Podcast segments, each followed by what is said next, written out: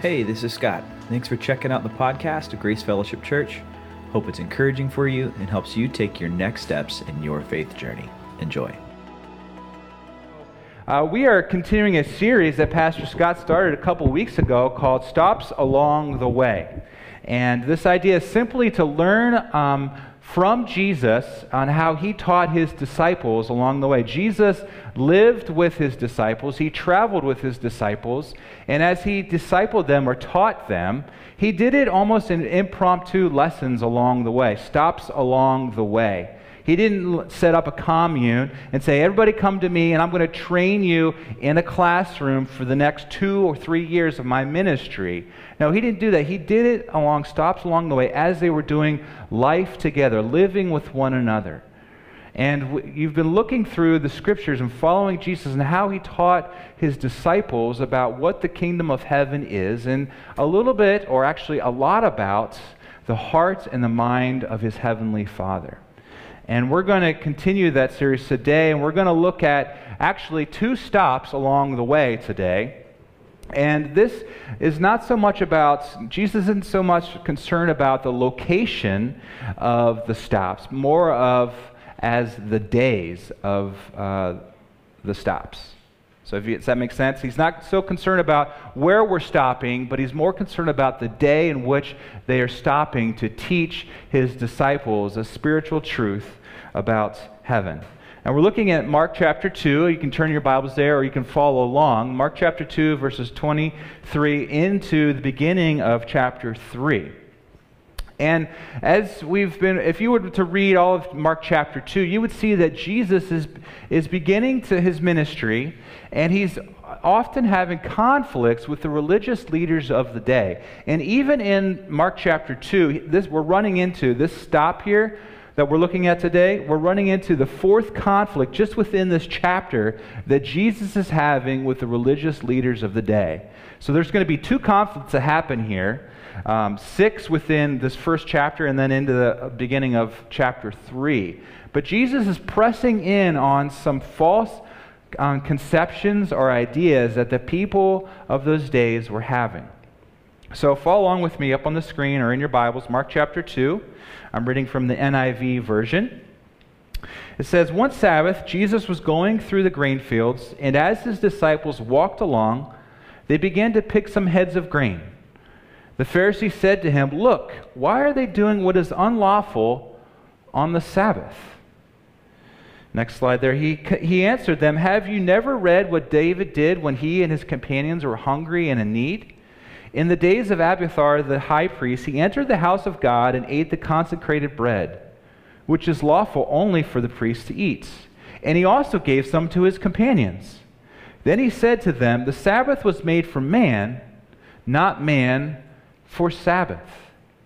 So the Son of Man is Lord even of the Sabbath.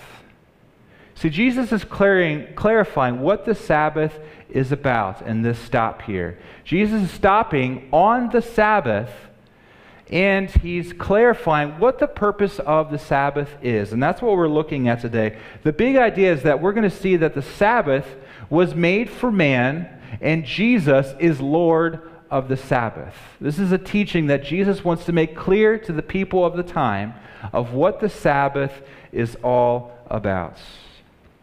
And Jesus is, is addressing a tension here that we see in the scriptures and among the time of that day, as well as in today as well. And that tension that he's addressing is, is that it can, it's, it's possible to be very religious and yet very selfish. He's addressing this tension here that you can be extremely religious and yet be very selfish.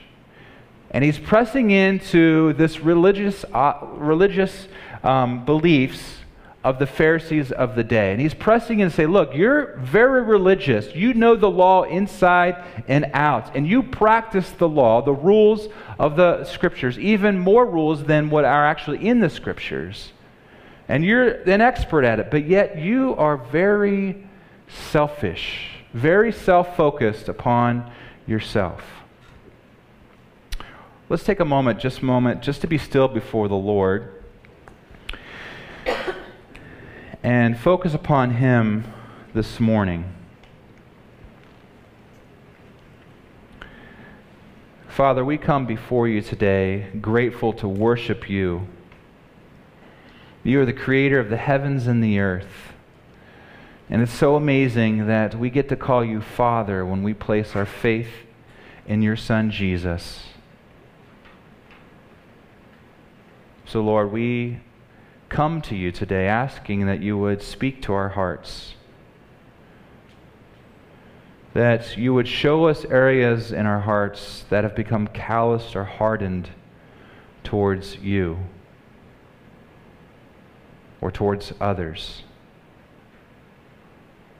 Lord, would you help us to see, to, to reflect upon our lives today and compare them to what you're teaching us today in the book of Matthew.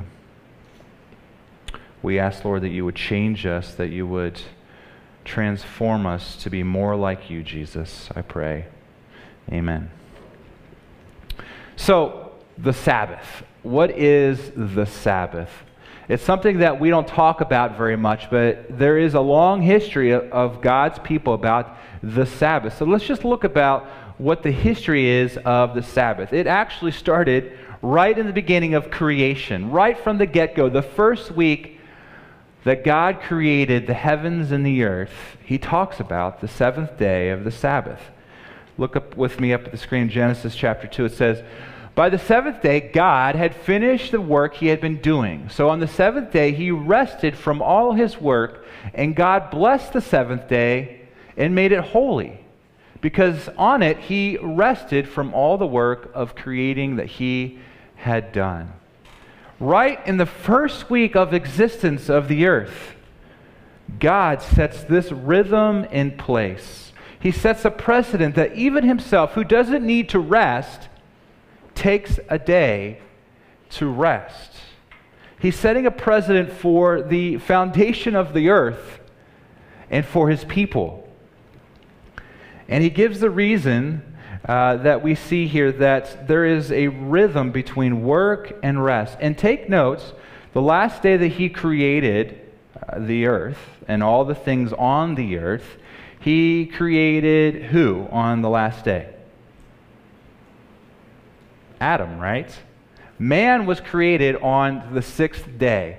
So, if you think about it, Adam's first day on earth in existence it was a day of rest. Have you ever thought about that? That Adam's first day actually was a day of rest to enjoy God and to enjoy the creation that God had just made. And then Adam began to work out of this rest. But then continuing on, we see this in the beginning of creation that God had set in place the seventh day, a day of rest. And then we see that it's given in the Ten Commandments. Now, this is a commandment that, to be honest, many of us as evangelical Christians don't really keep. It's the one commandment that we, out of the ten, say, oh, you know what, it's not really for today anymore. Why is that? Why is it that we, we have this clause about the fourth commandment that God gave us out of the ten? Every other, ten, every other we keep, but the, the fourth one, we're like, you know what, it, it doesn't matter for us today. We can do whatever we want, whenever we want right? But we see that God gave it as a command. In Exodus chapter 20, you can look up there, we see the first time, For in six days the Lord made the heavens and the earth, the sea, and all that is in them.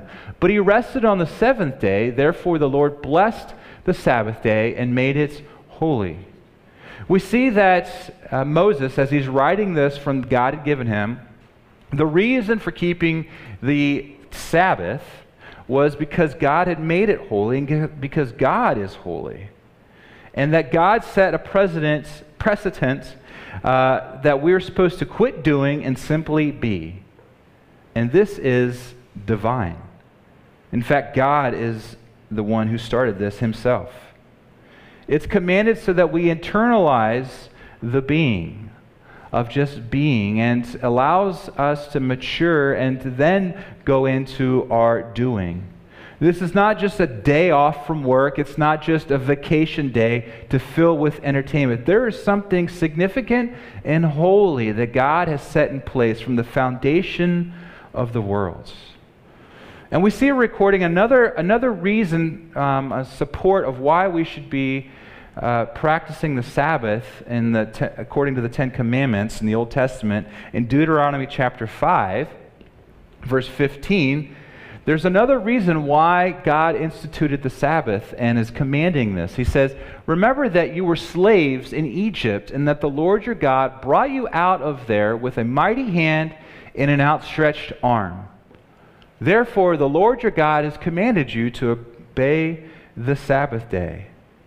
See, the reason to keep it is that our ancestors, Moses is saying, in Egypt went 400 years without a vacation day. Never a day off. 400 years, never a day off. They were slaves. And the consequence was is that they were no longer considered persons. They were slaves. They were just hands, they were just work units, they were machines.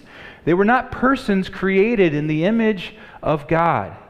They were equipment to make bricks and to build pyramids in Egypt.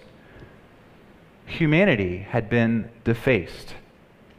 The moment that we begin to see others in terms of what they can do rather than who they are, we mutilate humanity and we violate community. When we all, all we see is people as what they can do for us or what they can do instead of who they are and created in the image of God, we've taken and we've mutilated who God has made them to be. The Sabbath keeping is to preserve the image of God in our neighbors so that we see them as who they are and not as what we need and want from them, said Eugene Peterson, a pastor who is now with Jesus. So we see these commandments in the Old Testament that God had given about the Sabbath. Now, at this stop, Jesus is clarifying what is the Sabbath? Because this is a history that was given to the people, and they had been defining this. But what is Sabbath? Let's just, if we were to look at it and to continue to take the time to study through, Sabbath or Shabbat, according to the Jewish teachings, is really about four things. It's stop work, okay? It's a biblical 24 hours of block of time in which we stop work, we enjoy rest, we practice delight, and we contemplate God. The traditional Sabbath begins at sundown on Friday and ends on sundown on Saturday. In most Christian traditions, uh, Sabbath has been observed on Sunday. But in Romans chapter 14, we see the Apostle Paul consider one day for Sabbath as good as another day. He clarifies that. If you go to Romans chapter 14, he says that one day is not better than the other day. Okay, so Paul is, is clarifying that it's not necessarily about the certain day of the week, but about what that day represents that you choose to Sabbath, to spend time with God, to stop from your work, to enjoy rest. The fact that the Sabbath day happens weekly means it has a rhythm, and one that stands in dark contrast to the typical rhythms of the world in which we live, especially American society. We go, go, go, go, go. But God's rhythm, God has set this, pl- this rhythm in place that undergirds all of creation. Okay, you just think about the cycle of the day. There is light and there is dark. There is sunrise and there is sunset. The tides come in and the tides go out. An author, Wayne Muller, says this. He says, To remember the Sabbath is not a burdensome requirement, but rather a remembrance of a law that is firmly embedded into the fabric of nature. It is a reminder of how things really are.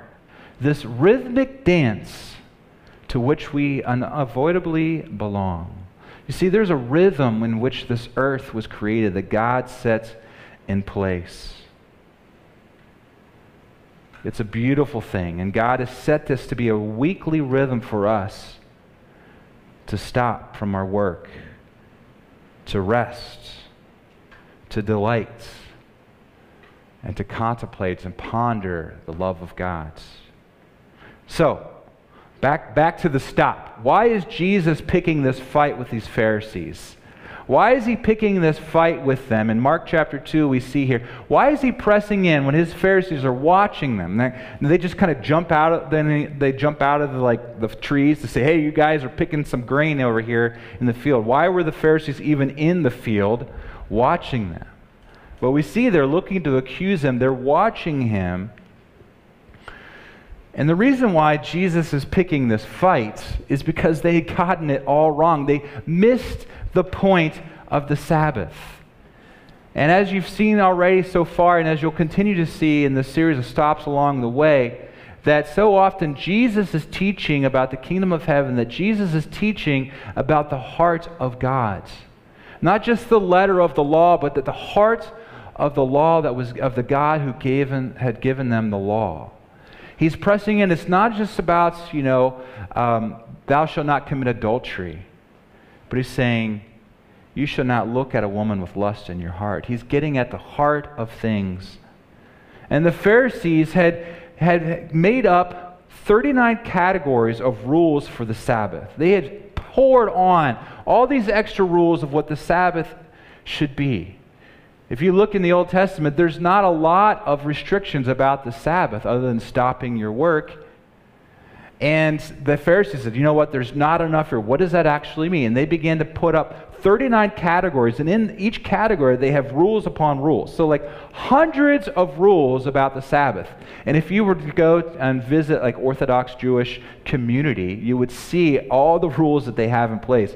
If, if you've ever been like in um, maybe a big city where there's a lot of Jews, you'll, you'll see like on the elevators to say this elevator is only you know available um, on the Sabbath, and there's different things that they have. There's different sidewalks that they can walk on, and they don't walk on in different areas. But just some of the 39 categories that they have for the Sabbath. I'll just read to you all these rules that they have come up with. These are just categories with lists of rules under each category. But they had categories for the Sabbath on how much to carry burning, extinguishing, finishing, writing, how much you could erase, how much you could cook, washing, sewing, tearing, knotting, untying, shaping, plow, plowing, planting, reaping, harvesting, threshing, winnowing, selecting, sifting, grinding, kneading, combing, spinning, dyeing, chain stitching, warping, weaving, unraveling, building, demol- demolishing, trapping, shearing, slaughtering, skinning, tanning, smoothing, marking.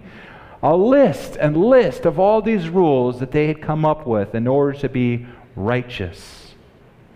They had completely missed the point of the Sabbath. The Sabbath is to stop, to rest, to delight, and to contemplate and connect with God. Why? Why did God put together a Sabbath every, uh, every week? Why He said, one day you shall take time to do this? Why is that?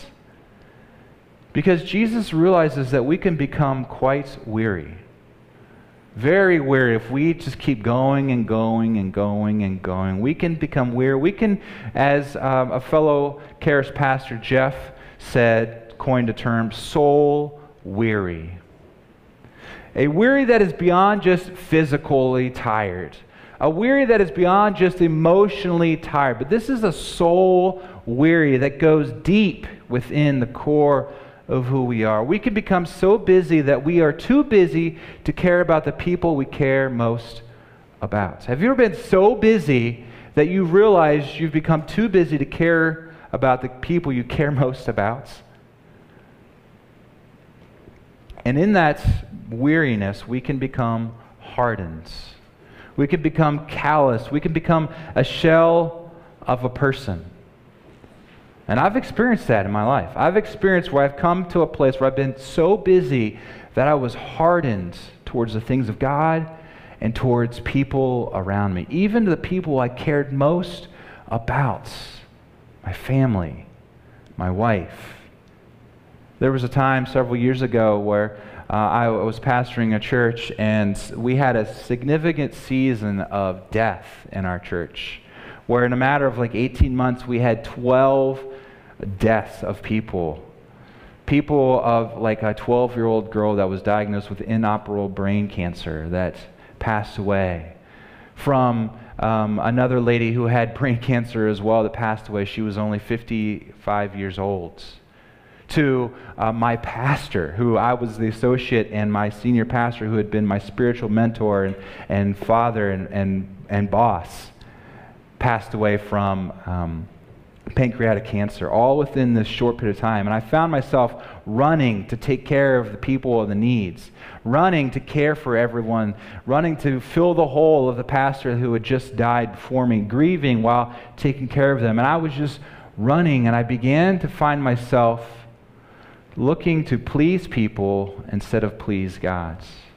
And my heart had become hardened and calloused even towards my own family. And I can remember a time where, you know, we have six children and, and um, we had, we've committed to disciple and to shepherd these children together, my wife and I. And uh, my oldest at this time was getting into the age of, of dating and wanting to pursue relationships with uh, girls. And uh, he, had, he had chosen a girl that we were not approved of because she wasn't a follower of Jesus. And anyways, he's like, I'm going out, I'm going on a date with this girl. I'm leaving. And we had established with him that we, we didn't want him to date non-Christian girls. And at this point, he's like, well, hey, I'm going out with this girl. And, and I'm like, well, I got to go to a meeting. And Elizabeth's like, what, where are you going? Where are you going? I'm like, I'm sorry. I got to go to an elders meeting. I'll see you later. You take care of that. And I, I have this vivid memory of just like walking off when something most important, when we had committed to raising these precious children together in the ways of the Lord. And I said, you know what? I'm too busy. I got to do, I got to do what I got to do. You're on your own. And I, I uh, had come to a place of just soul weary. I was so calloused. And I, I had gotten to this point of like just um, kind of an illustration or a story in my mind that I was like the sleeping giant in the back of a cave. I was in the sleeping uh, in the back of the cave. I was a sleeping giant. Meanwhile, outside of the face of the cave, there's this war going on for my children, for the souls of my children. And my wife is standing at the mouth of the cave saying, "Andrew, wake up! Wake up!"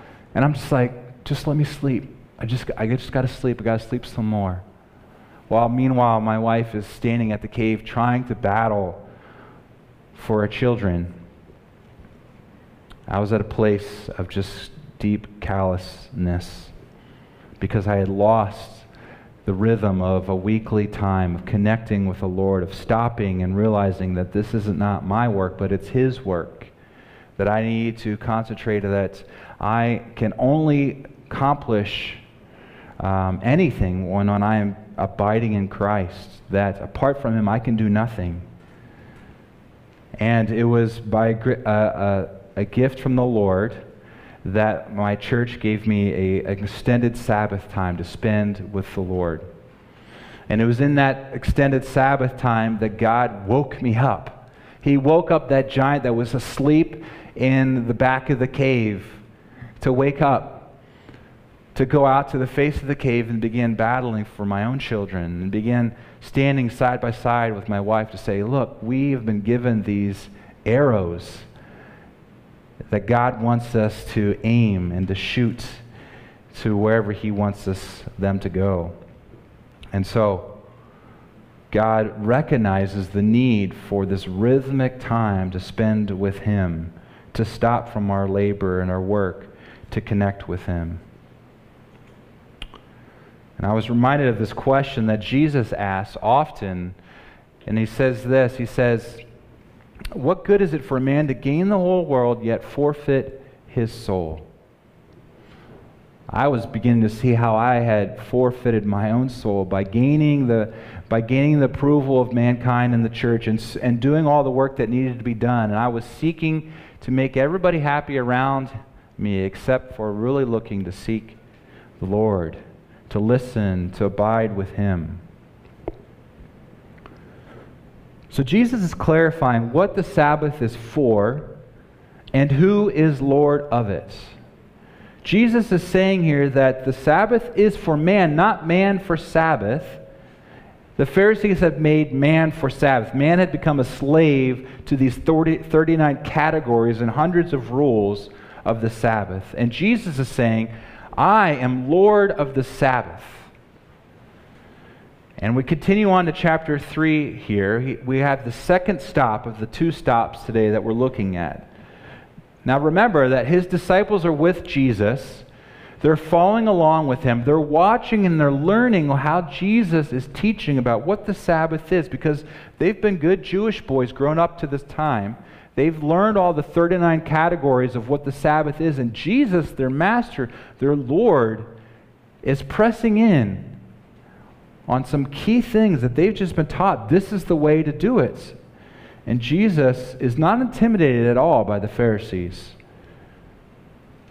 And he says, Another time he went into the synagogue, and a man with a shriveled hand was um, there. Some of them were looking for a reason to accuse Jesus, so they watched him closely to see if he would heal him on the Sabbath.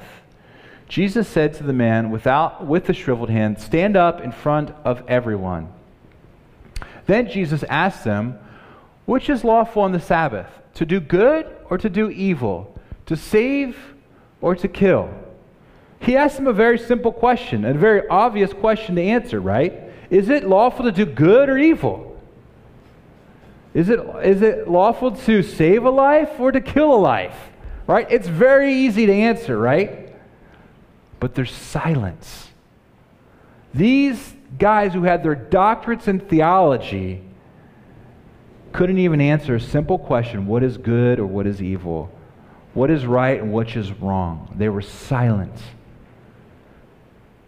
And the silence created something within Jesus. He looked around at them in anger and deeply distressed at their stubborn hearts and said to them, said to the man, Stretch out your hand. He stretched it out, and his hand was completely restored. Then the Pharisees went out and began to plot with the Herodians how they might kill Jesus. Ironic, isn't it? Here we have these religious leader, leaders who are so intent about following the laws of the day that here's a man who had a shriveled hand that they were more concerned about um, whether it was right or wrong to help this man out. This man obviously probably could not work and do his job with a withered hand back in those days where they were tradesmen and only had one hand to work, so he probably was only able to do little work, if not any work, at that time. And these men were so concerned about condemning Jesus for healing them.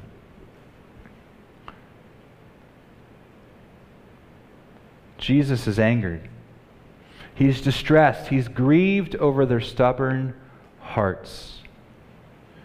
In the original language here, it actually means that their hearts were not callous, but stubborn to the purpose of God.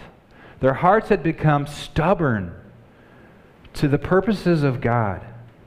This is the opposite of humility and teachability, which God requires of his disciples. It was a form of pride. A pride like unbelief, a, a part of an attitude of the will these people were, remained silent because they knew that if they were to say, yes, it is, it is lawful to do good, and Jesus healed the land, they had a law that they'd made up that you can only save somebody if it's life saving, or you can only help somebody if it's saving their life. But if it's not saving their life, then you can't help them or heal them on the Sabbath. And so if they were to say, well, it's good, then they were breaking their own laws that they had made up. Again, it's possible to be very religious and yet very selfish. Jesus is saying that God has given you this gift of grace, but you are missing it. And you're using it to destroy people. God has given you this gift of the Sabbath to connect with me. You see, I am the Lord of the Sabbath. The temple was for bringing people to God, not about coming to do and obey rules, but about bringing people into the presence of God. And Jesus is saying there is something greater here than even the temple, and that is God in flesh. The Sabbath is not about a day off or following a bunch of rules. The Sabbath is about connecting with me, says Jesus. I am the one who will give you, your weary soul, the rest that is needed. And most tragically, as he's looking at these Pharisees, you won't connect with me. You are so religious, and yet you are so far from me. What is the Sabbath? The Sabbath is to stop from your work, to enjoy rest, to delight in God, to contemplate and to ponder who God is and what He's done for you. And when we do this, we will find our soul restored, like, like Jesus restores the hand of this withered, this withered hand of this man. Jesus is saying, I will restore you like I'm restoring this man's hand if you would come to me. If you're weary today, Jesus wants to restore you, to bring restoration to your soul. He says this in Matthew 11. He says, Come to me, all you who are weary and burdened, and I will give you rest. Take my yoke upon you and learn from me, for I am gentle and humble in heart, and you will find rest for your souls. For my yoke is easy and my burden is light. So oftentimes, we may take a day off, but not a Sabbath. We'll take a day off from work. We'll take a vacation day, and we just fill our day off with entertainments. We'll fill our day off with something to make us happy and to enjoy but we don't take time to connect with God, to delight in His creation, to come to Him. If you're carrying a yoke and it's not easy and it's heavy, then you're not carrying the yoke that Jesus has for you. You're carrying some other kind of yoke. If following Jesus right now feels very heavy and very burdensome, then you're not carrying Jesus' yoke. Because Jesus says, My yoke is, is easy and light. So the Sabbath was made for man, it was made for us. It was made for us to connect with God. It was made for us to find rest for our souls on a weekly, rhythmic basis so that we don't find ourselves soul weary. So we don't find ourselves in a place where we're too busy to care about the people we care most about. Jesus is Lord of the Sabbath, and Jesus says the Sabbath is for you to connect with me. It's not about a day, it's not about a location, it's about a person, and that person is Jesus Christ. So, what are the results if someone were to practice a rhythmic weekly Sabbath of taking time to stop, to rest, to delight, and to contemplate, and to ponder the love of God? I would assume probably if you take time, now it takes effort, it take, it's a discipline that's in, that you must put in place. It's a discipline, meaning that you have to prepare the, the day before the Sabbath to get things in order so that you can actually rest, right? There's so many things that are in constant motion that it takes extra work. Remember, even like in the wilderness, that the Israelites had to collect double portions of the manna so that on the Sabbath they could rest and not have to collect manna in the morning. God provided extra portions on the day before. God provides for us what we need in order to take time to spend with Him. He will take care of the work. But what would happen? Well, I bet some of you might fall asleep, take a nap that you need desperately. And you don't need to feel guilty about taking a nap. You'll have time to smell the roses or appreciate an evening walk and see the lightning bugs. And I hear, by the way, there's more lightning bugs this year. Anybody else notice that? My wife and I were taking a walk up in Pennsylvania. There was like lightning bugs everywhere. We're like, I've never noticed this before. I remember like some lightning bugs, but they were just like everywhere. But you have the opportunity to smell the roses, to appreciate God's creation, to watch a bee fly from one flower to the next flower to the next flower to take time to really connect with God, to sit still and, and to listen. Just listen. And to wrestle with God, to say, God, I'm struggling with this. And allow God to speak to you. And as you connect with God, you'll be able to connect with people in your life that you care most about. Because when we connect with God, we're able to see people in a way that God sees them. We're able to have compassion for people that really ignore us or annoy us because we see them with a compassionate heart like God sees them. We don't see them as people in the way from our agenda that needs to get done or people that um, are supposed to do what we need them to do in order so that we can be um, accomplished or successful, but we see them as people. People loved by God, people that God calls us to love and to show mercy and grace. So this week, I just want to encourage you to think about what would it be like to practice a Sabbath in which God, Jesus taught about? What is it about the Sabbath that God wants us to experience about who He is and about how finite we are and how infinite He is? Would you close with me in a word of prayer?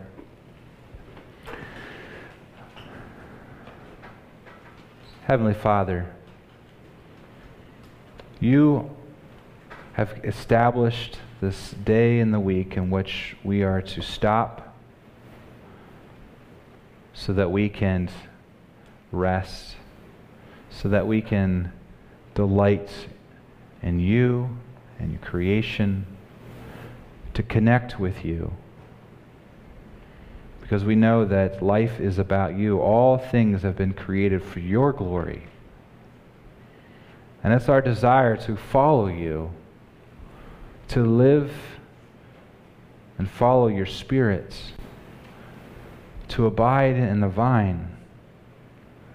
We recognize that, Jesus, you've told us that apart from you, we can do nothing. So help us to practice this weekly rhythm of Shabbat so that we may connect with you and to connect with others in a fresh way, acknowledging that we can't earn salvation, that it's dependent upon your work in our lives. A reminder that not everything revolves around us, not everything is sitting on our shoulders, but that it's actually in your hands that we can trust you,